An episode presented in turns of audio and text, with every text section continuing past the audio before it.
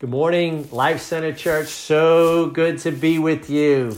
I am missing everybody so much. I we know that we're going to be coming out of this uh, lockdown hopefully in the next month or so and we'll begin to meet face to face. Can't wait for that. Looking forward to it. Listen, I wanted to let you know some of the things that we've been doing in the midst of this COVID pandemic because um, so many gave to a benevolence fund and, and just our tithes and offerings. Um, we wanted to let you know some of the things that we that you have enabled the church to do. Um, we were able to pay rent for 12 people who were out of work and just didn't know how they were going to pay the rent. We paid their rent. Uh, you paid their rent. Uh, we brought groceries for others who let us know they were in need. Some people had bills that they just didn't know how to pay. We took care of their bills. Uh, we were also able to uh, fund and support the uh, the protest uh, outreaches. Uh, we we gave, we went out with food and we're distributing food with, with resting place at some of the the protest events and just being a witness of Jesus in the midst of such great pain that people are feeling. Uh, and we also were able to give a donation to a crisis pregnancy center that takes in unwed mothers, gives them a place to stay, helps them through the birthing process, and gives them some new mother skills. Uh, and so, so those are some of the things we were doing in this season, and you made that possible. Thank you so much, Life Center. You guys, you guys are amazing. Uh, what a time we live in. I uh, it's Father's Day. I want to give a big shout out to all the fathers out there and all the men of Life Center Church because listen, you're not meant to be alone. If you're single now, know that God has somebody for you and uh, he doesn't want us to be alone. He wants us to find our our helpmeet, our wife, our spouse, and uh, so I want to give a shout out. God wants us to be in families, to form families, to be fruitful and multiply. So this Father's Day, we give a shout out to all the fathers. And I'm looking forward to coming back to a church that's filled with children because that's what God wants. He wants us to, to take, fill the earth with His people. And, and so that's a commission. I'm giving it to all you. I'm prophesying out there. There's weddings coming, there's marriages coming because God loves children. So bless you all. Don't be afraid of it. Run toward it, not away from it. Amen.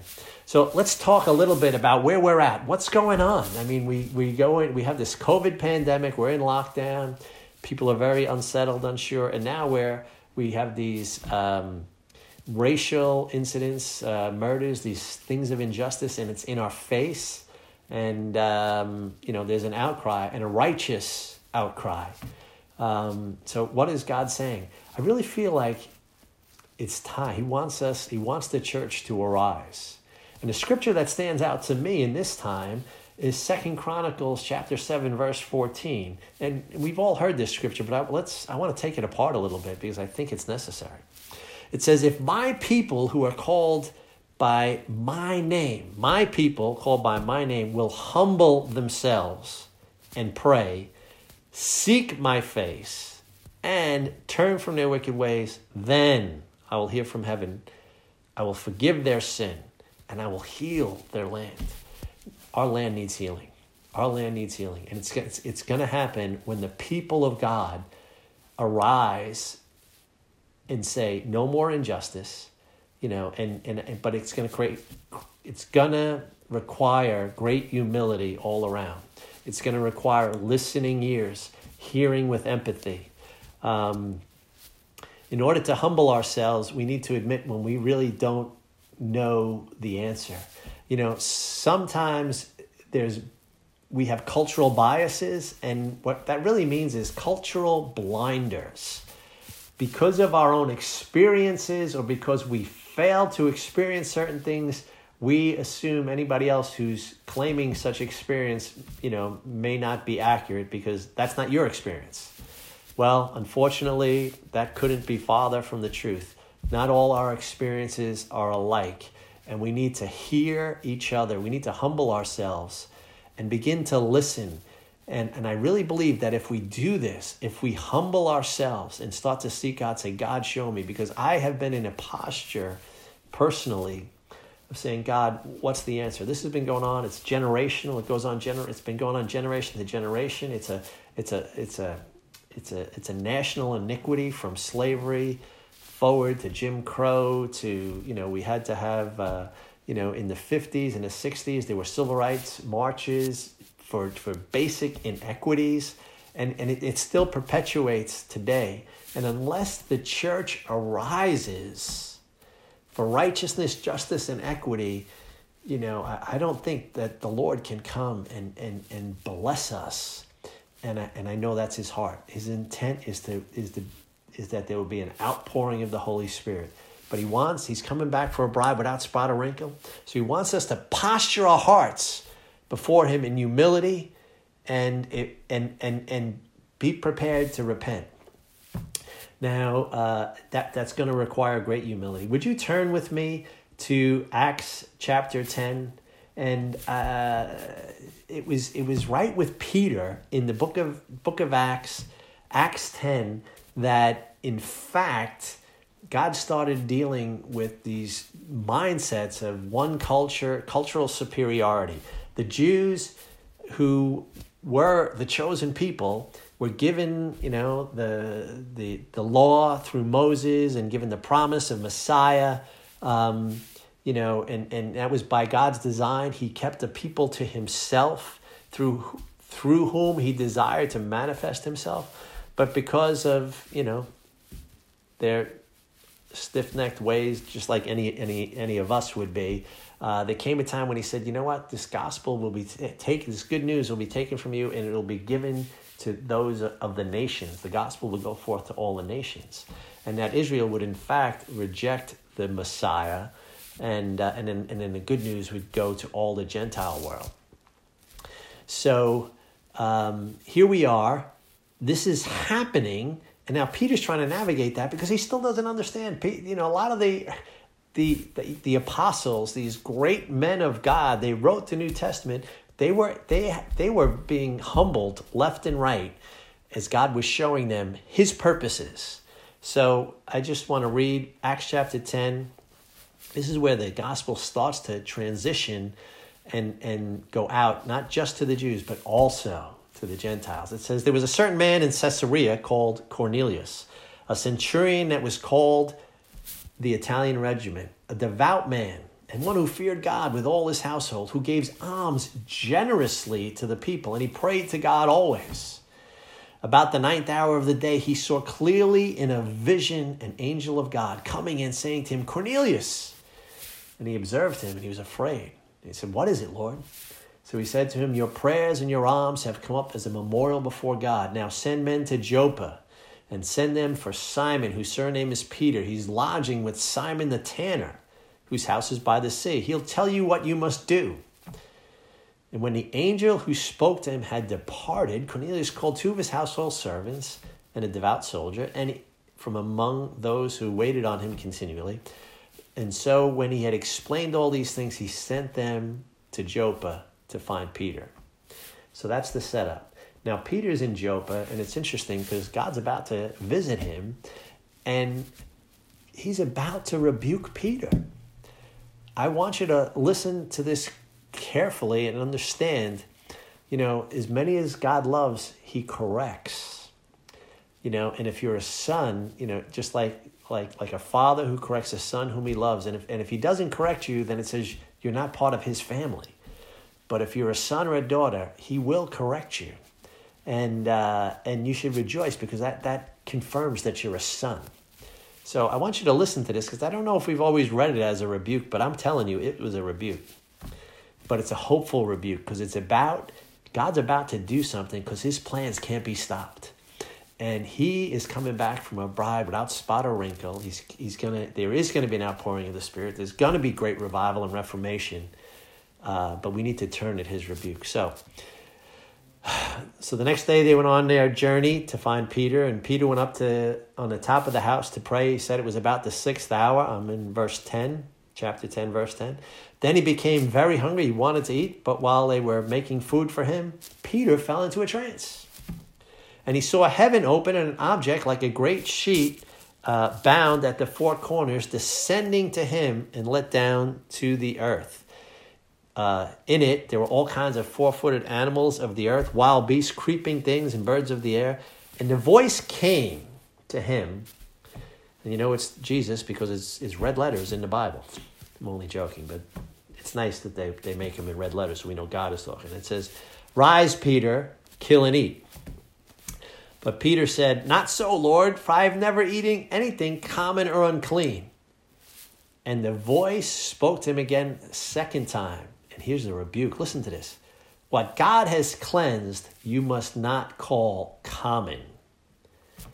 Then it says this was done three times, the object was taken up to heaven. What God has cleansed, you must not call common. So Peter's pondering these things. And what happens? The men come, they summon Peter, they say, you know, Simon had a vision, an angel visited us, and, you know, you must come with us. So uh, the Holy Spirit speaks to uh, Peter in verse 19, and he says, um, While Peter thought about the vision, the Spirit said to him, Behold, three men are seeking you. Arise, therefore, go down and go with them, and doubt nothing, for I have sent them. Peter would have doubted. Peter would have been like, "Who are these guys? They're Roman, they're Italian. I'm, you know, I'm Jewish. I don't, I don't partner with them." He wouldn't have gone, but he just got rebuked, and then the Holy Spirit saying, "Don't doubt anything. Go with them." So Peter, you know, went with them as he was sent, and they get to Cornelius's house. Um, it says now Cornelius was waiting for them. I'm in verse 24 and he called together his relatives and all his close friends come to the house this angel visited me this guy's going to tell us good news from god we have to hear what he's going to say so as peter was coming in cornelius met him and fell down at his feet cornelius was overwhelmed he just saw an angel said send for peter here's peter so cornelius falls at his feet to worship but peter rebukes cornelius says get up stand up i myself am a man and as he talked with him, he went in and found that many had come together. Peter sees all of these people. And he says to them, You know, it's unlawful for me as a Jewish man to come and keep company with you Gentiles. I'm not supposed to be here. I'm not even, you know, supposed to, you know, spend any time with someone of another nation.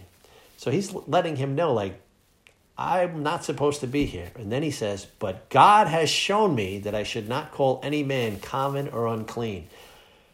Keep that in mind. This rebuke is the key. It's a turning of the church, and I think I think it's relevant today.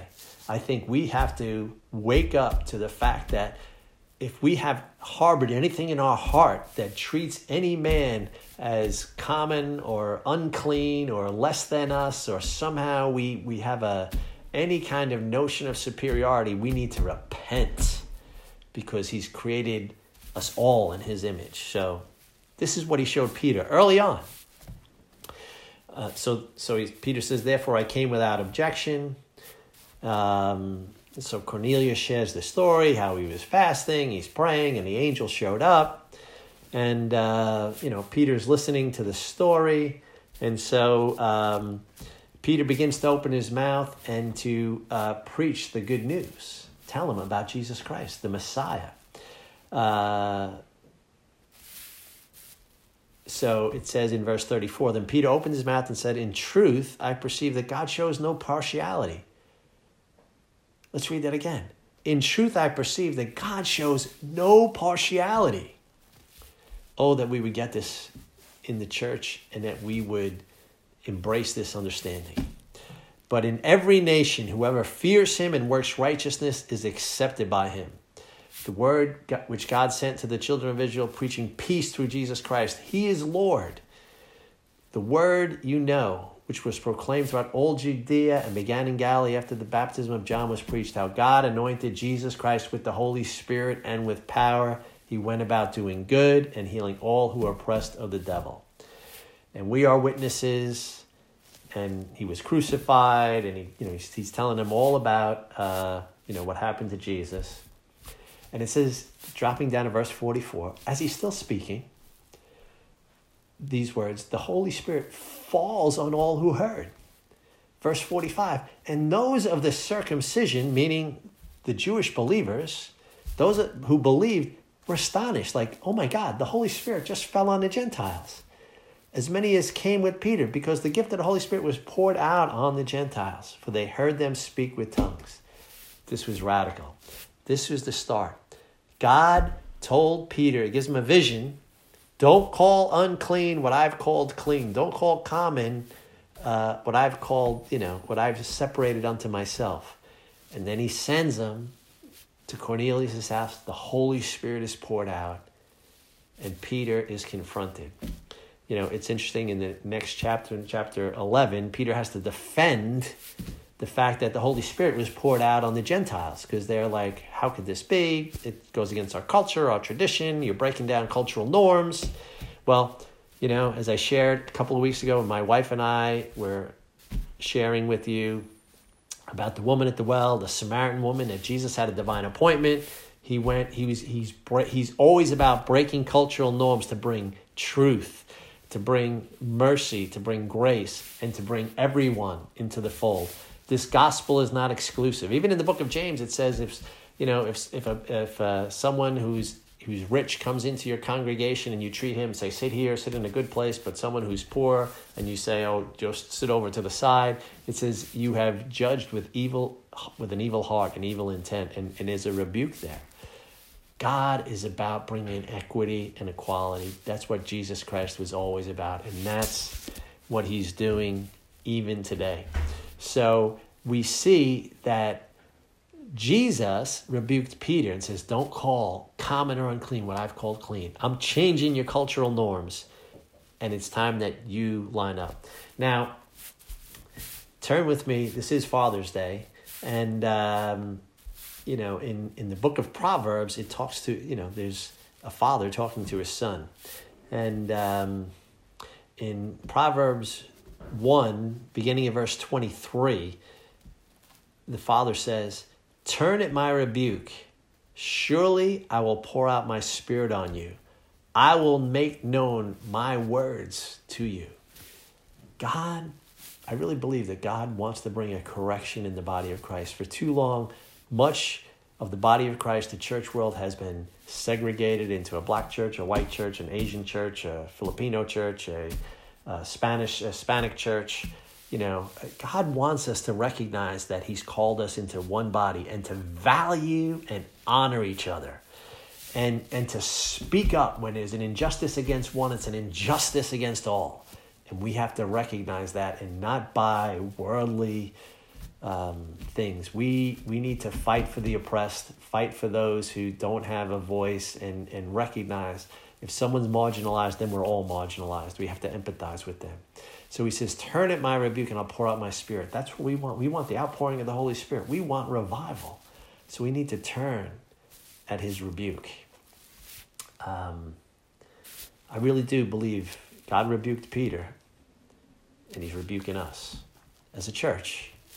I think we need to own it a little bit. If we've there's any place in our heart, you know, and in Psalm uh, 139 it says, Search me, O God, and know my heart. Try me, know my anxieties, see if there's any wicked way in me, and lead me in the path everlasting, in the in the way everlasting. Show it to me so that I can turn from it, because I want to turn at his rebuke. When God rebukes me, and he does, because I'm a son, and you're a son, you're a daughter. That means that he's going to correct us from time to time. It's not bad, it's actually good, because he corrects those he loves. But if we turn at his rebuke, we part we partner with all that he wants to do. And so let's not despise the chastening of the Lord. It is a good thing. Um, okay.